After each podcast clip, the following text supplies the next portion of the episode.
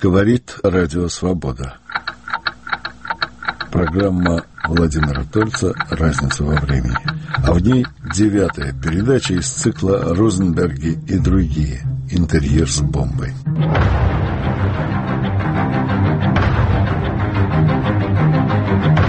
Как и в предыдущей, главная героиня ее, удостоенная ордена Красной Звезды Элизабет Бентли, помощница и возлюбленная скончавшегося в ноябре 43-го создателя обширной советской шпионской сети на североамериканском континенте Якова Голоса. Ее агентурные псевдонимы «Умница» и «Мирно».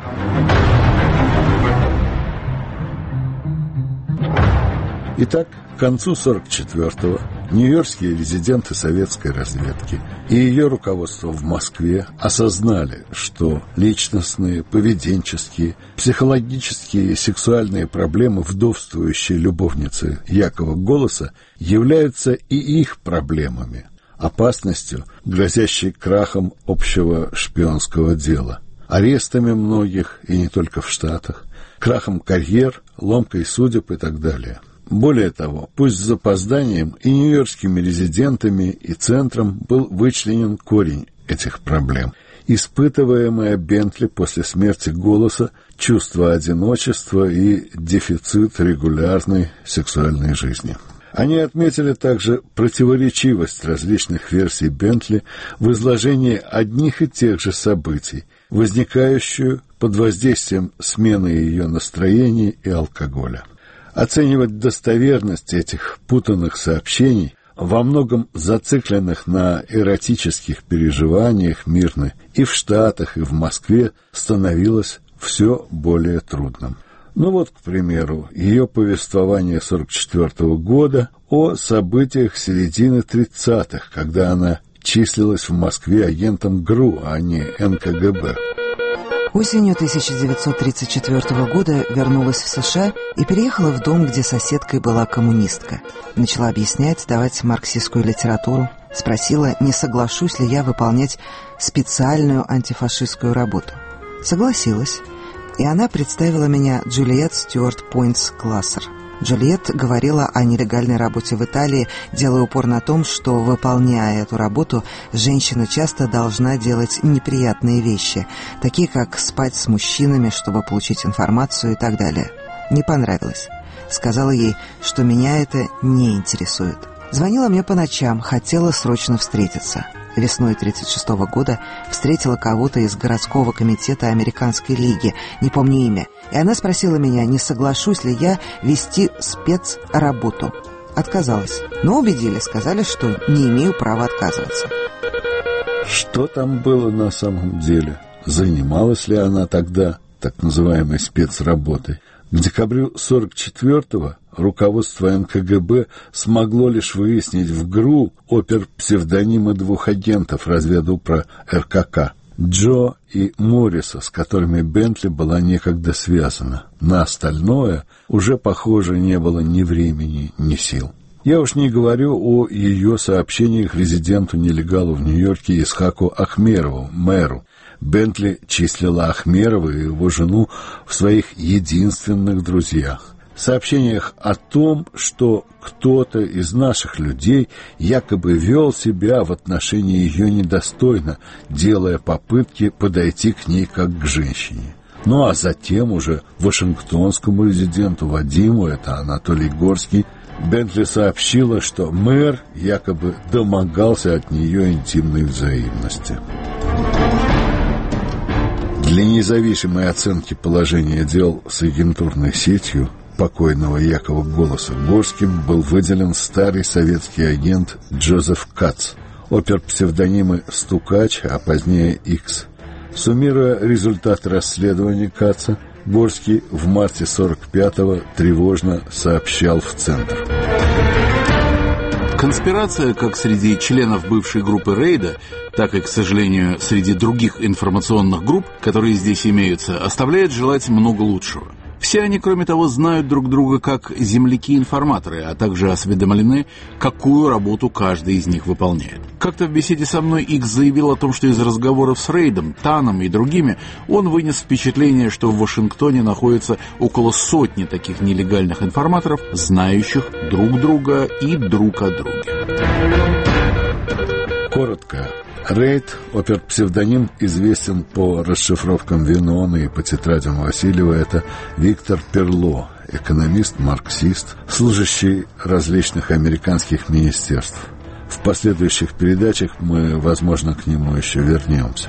Тан – сотрудник Министерства торговли Гарри Магдов. Представляете, каких агентов ставила под удар Бентли с ее обострившимися в 45-м сексуальными проблемами и фантазиями? 26 июня 1945 года. Вашингтонский резидент Вадим Анатолий Горский суммирует центру результаты беседы Икса Джозефа Каца с Ирмой. Это Рэй Элсон, сотрудница Бентли по United States Service and Shipping Corporation и с самой Бентли.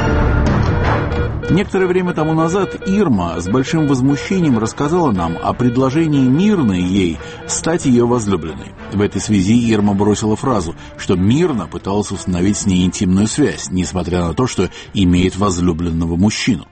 Это последнее обстоятельство нас заинтересовало, так как мирно в разговорах со мной и с Иксом всегда жаловался на отсутствие у нее друга, мужчины, для удовлетворения своих естественных потребностей. После обычного нытья и запирательства в начале Иксу, а потом мне мирно рассказала, что в начале мая сего года у себя в гостинице она познакомилась с одним человеком, ожидавшим там комнаты.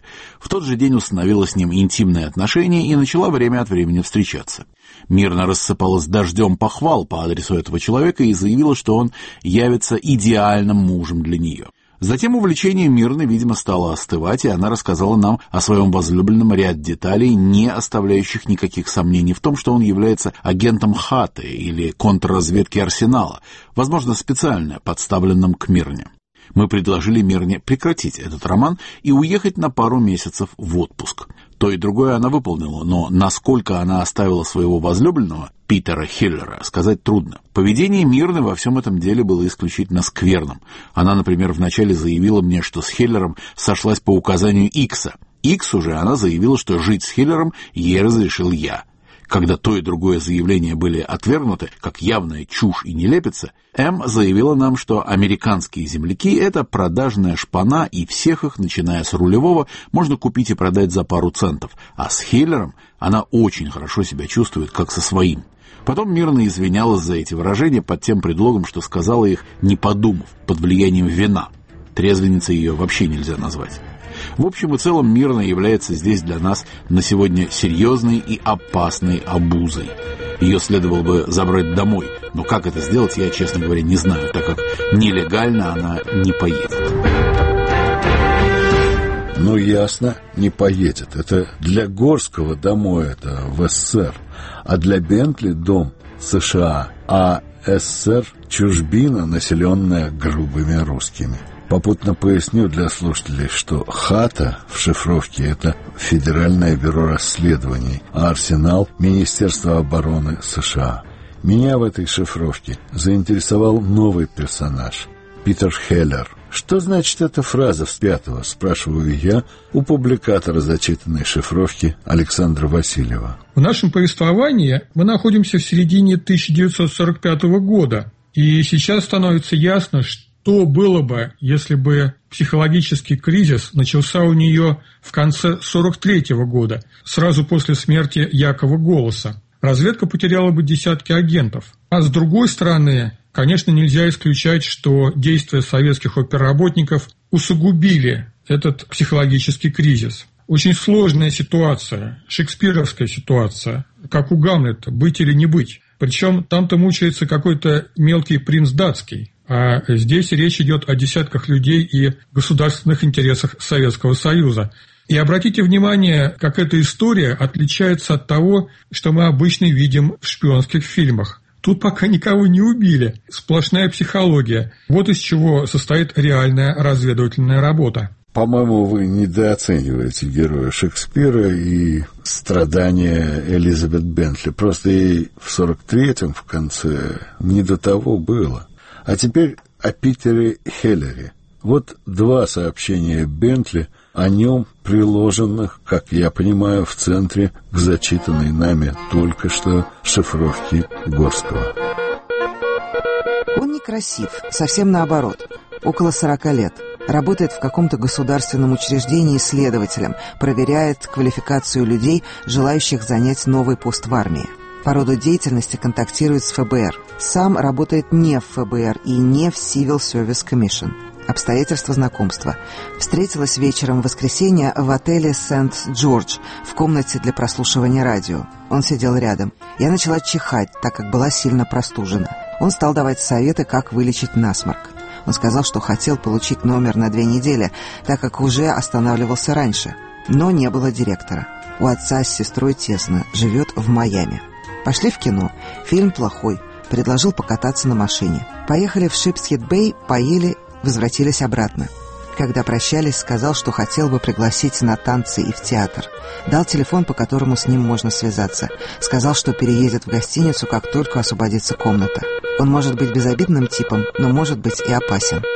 Мое впечатление. Мирно хочет припугнуть Горского своим новым кавалером. Но зачем? А вот второе сообщение Бентли.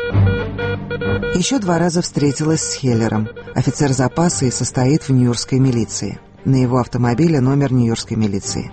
Человек Дьюи и попал туда благодаря ему, когда Дьюи был прокурором по особым делам. Учился в Колумбийском университете и Сент-Джонс колледже. Работал в ФБР, как я думаю также в каком-то следственном учреждении штата. Он упоминал, что его учреждение одно время занималось расследованием коммунистов, и он сказал мне, что знает немного русский язык, в котором он теперь усовершенствуется. Ну, точно пугает. Причем масса неувязок. Живет в Майами, на автомобиле ментовской нью-йоркский номер. Скажите, обращаюсь я опять к Александру Васильеву, а этот Хеллер, он вообще существовал? Его кто-то ну, хоть тот же проверяльщик Джозеф Кац видел, резидент Горский попытался его как-то обнаружить. Ведь, как мы знаем из списка провальной агентуры 49 -го года, у советских были свои люди и в Управлении стратегических служб, и в ФБР. И через Майами можно было узнать, есть такой человек или нет. И через Колумбийский университет. И ясно же было, к тому времени, что Элизабет многое врет, особенно когда выпьет. Давайте разбираться по порядку. Я понимаю, Владимир, вам трудно в это поверить, но не в каждом американском городе, не в каждом американском учреждении у КГБ были свои люди. Насколько я знаю, в тот момент источников ФБР у советской разведки не было. В управлении стратегических служб их было несколько, было несколько агентов, но УСС – занималась внешней разведкой, и ситуацию с Хеллером наши люди в управлении стратегических служб прояснить никак не могли. Вот вы говорите обнаружить. А каким образом? Чтобы взять Питера Хеллера под наблюдение, надо знать, где он живет, где он работает и вообще как он выглядит. Этого никто не знал. Хеллера можно было бы увидеть, например, в ресторане или в кино, когда он придет туда вместе с Бентли. Но ведь она не говорит заранее, когда она с ним встречается. А следить все время 24 часа в сутки за Элизабет Бентли тоже невозможно. Для этого не хватает людей. Горский лично не будет это делать, потому что он не только советский резидент, он еще и дипломат. Он наверняка находился под наблюдением ФБР. в этой ситуации Анатолий Горский, на мой взгляд, выбирает единственно правильную линию поведения. Он исходит из наихудшего варианта. Питер Хеллер на самом деле существует и на самом деле работает в ФБР. Поэтому Горский старается поддерживать с Бентли товарищеские отношения, чтобы успокоить ее и не злить еще больше. И в то же время он пытается вывести ее за пределы Соединенных Штатов, подальше от ФБР. Мои американские соавторы, с которыми мы написали книжку о работе советской разведки в США, не смогли выяснить, кто такой Питер Хеллер. Так что вполне возможно, что Бентли его выдумала. С другой стороны, если он существовал, он мог работать под вымышленным именем, в общем, опять гамлетовские вопросы. Есть Питер Хеллер или его нет? Я не думаю, Александр, что в каждом американском городе был советский шпион, но существовало и существует масса способов выяснить это, не приезжая в этот город. И вот что я вам скажу еще. В отличие от ваших американских авторов, мы даже следов того, что Горский попытался определить, кто этот Хеллер, не находим в документах. В общем, на мой сторонний взгляд, резидент Горский решил вопрос не по-шпионски. Вместо того, чтобы выследить и разобраться с этим Хеллером, да и с Бентли, он продемонстрировал завравшийся Бентли орденок, присланный для нее из Москвы, и отправил ее с 1 сентября на курорт для лечения и отдыха.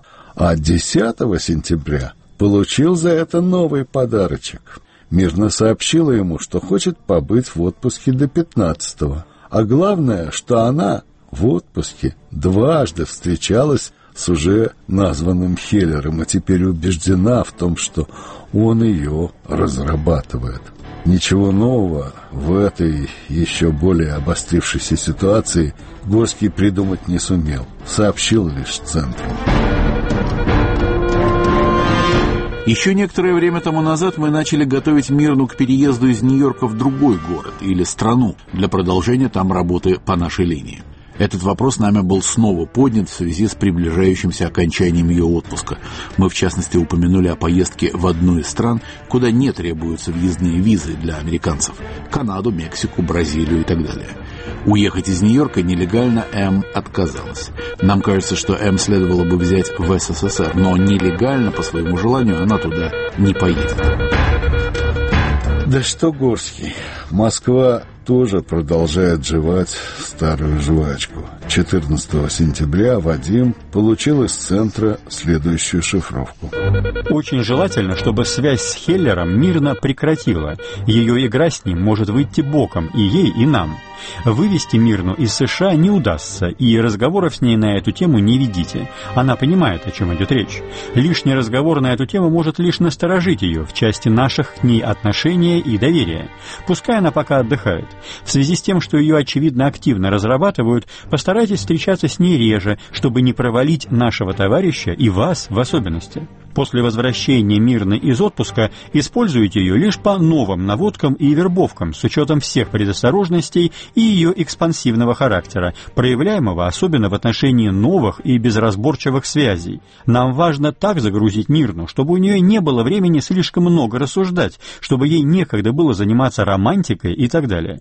Постарайтесь избежать использования мирны по связи со старой, известной ей и ценной для нас агентурой. Хорошо было бы выдать Мирну замуж, хотя бы с помощью коммунистов.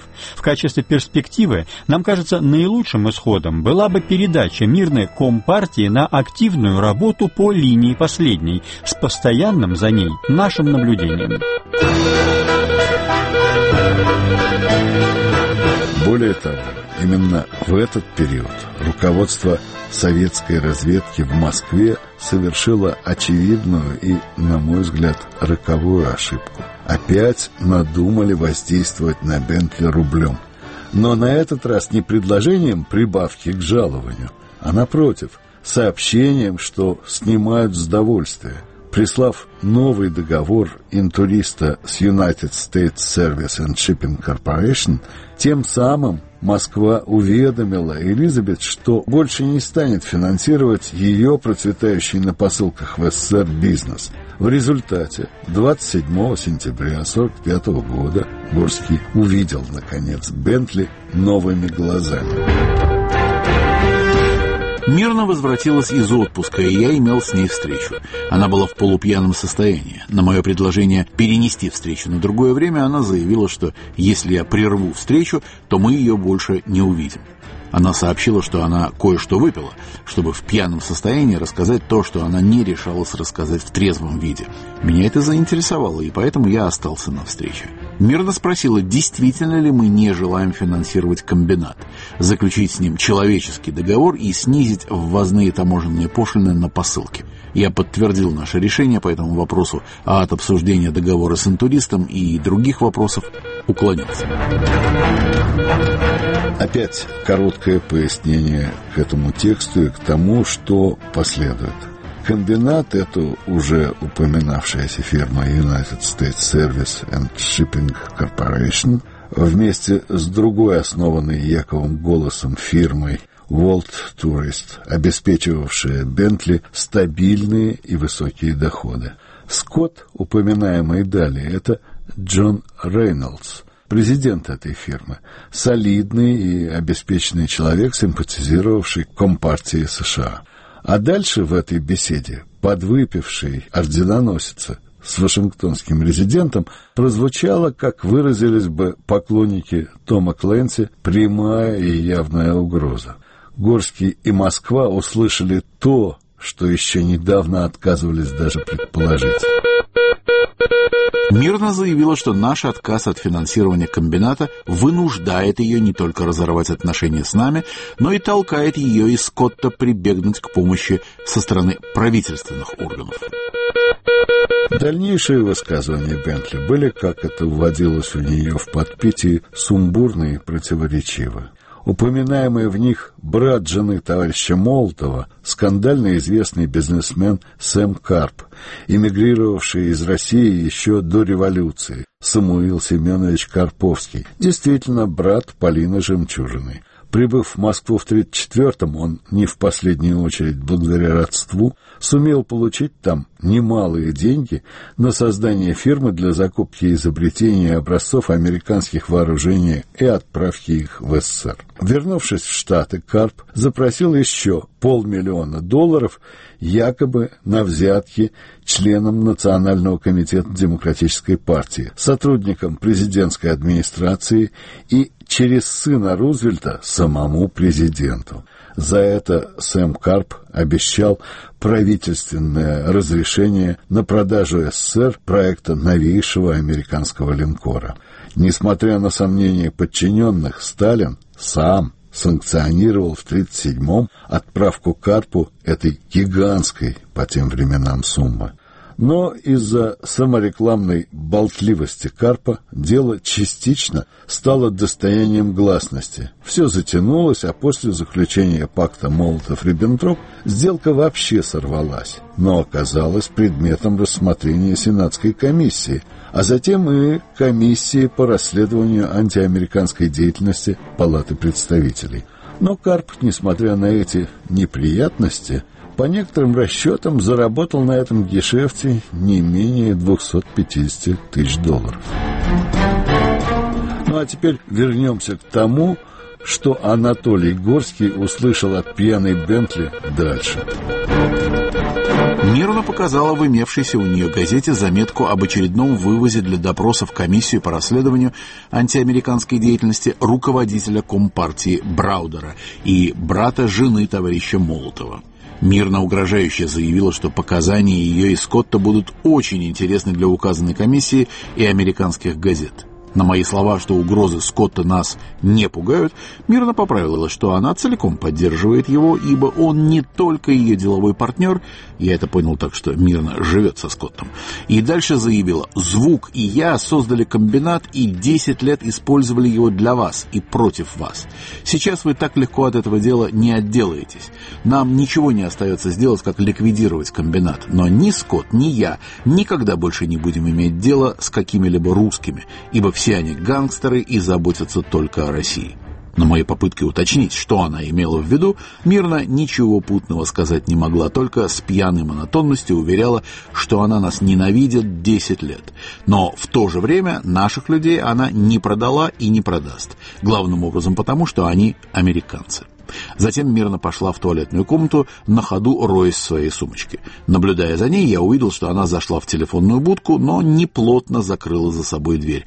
Из соседней будки я услышал, что мирно, набрав какой-то номер, вызвала к телефону полковника МакКаллистера мирно рассказала МакАлистеру нашу позицию по вопросу о комбинате и просила передать об этом Скотту. Слово «русские» она не произносила, но можно было догадаться, о ком идет речь. Окончание разговора я не мог услышать, так как вернулся к столику. Упомянутый в тексте МакАлистер – вероятный помощник Скотта, то есть Джона Рейнольдса. Завершение этого драматического разговора вашингтонский резидент советской разведки описал так – Мирно вернулась к столику через несколько минут. Я предложил, и она выпила пару стаканов отрезвителя. Затем мы продолжили наш разговор. Мирно сообщила, что по прямому предложению Скотта она вернулась в комбинат три дня тому назад на ту же самую должность и намерена оставаться здесь до ликвидации комбината. Видя мое удивление, она ответила, что теперь ей совершенно безразлично, согласны ли мы с этим или нет. Затем мирно сообщила, что некоторое время тому назад Хеллер сделал ей косвенное предложение стать агентом ФБР по разработке комбината. Это предложение она якобы отвергла. Мирно заявила, что она от нас скрывала не только то, что в течение десяти лет звук ей неоднократно говорил, что честно с русскими работать нельзя. От разъяснений, что она имеет в виду, мирно уклонилась. Во время беседы Мирна несколько раз пыталась пускаться в явно клеветнические рассуждения об американской компартии, банда иностранцев и о звуке, только смерть помешала ему принять важнейшее решение, о котором узнала бы вся страна. Или в другом случае, только смерть помешала нам уехать в Южную Америку, где вы бы нас никогда не нашли. Об Иксе, как только увижу его, убью. Об Альберте, пытался меня изнасиловать. Но все это она говорила бессвязно и путано. Чтобы не обострять отношения с Мирной, я перевел разговор на нейтральные темы, а через некоторое время и вообще закончил его. Назначил очередную встречу на начало ноября. С этим она спокойно согласилась.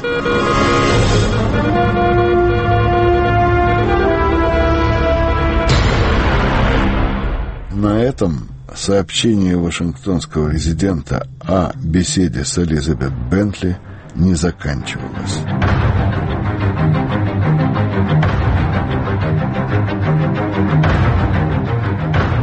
Розенберги и другие. Интерьер с бомбой.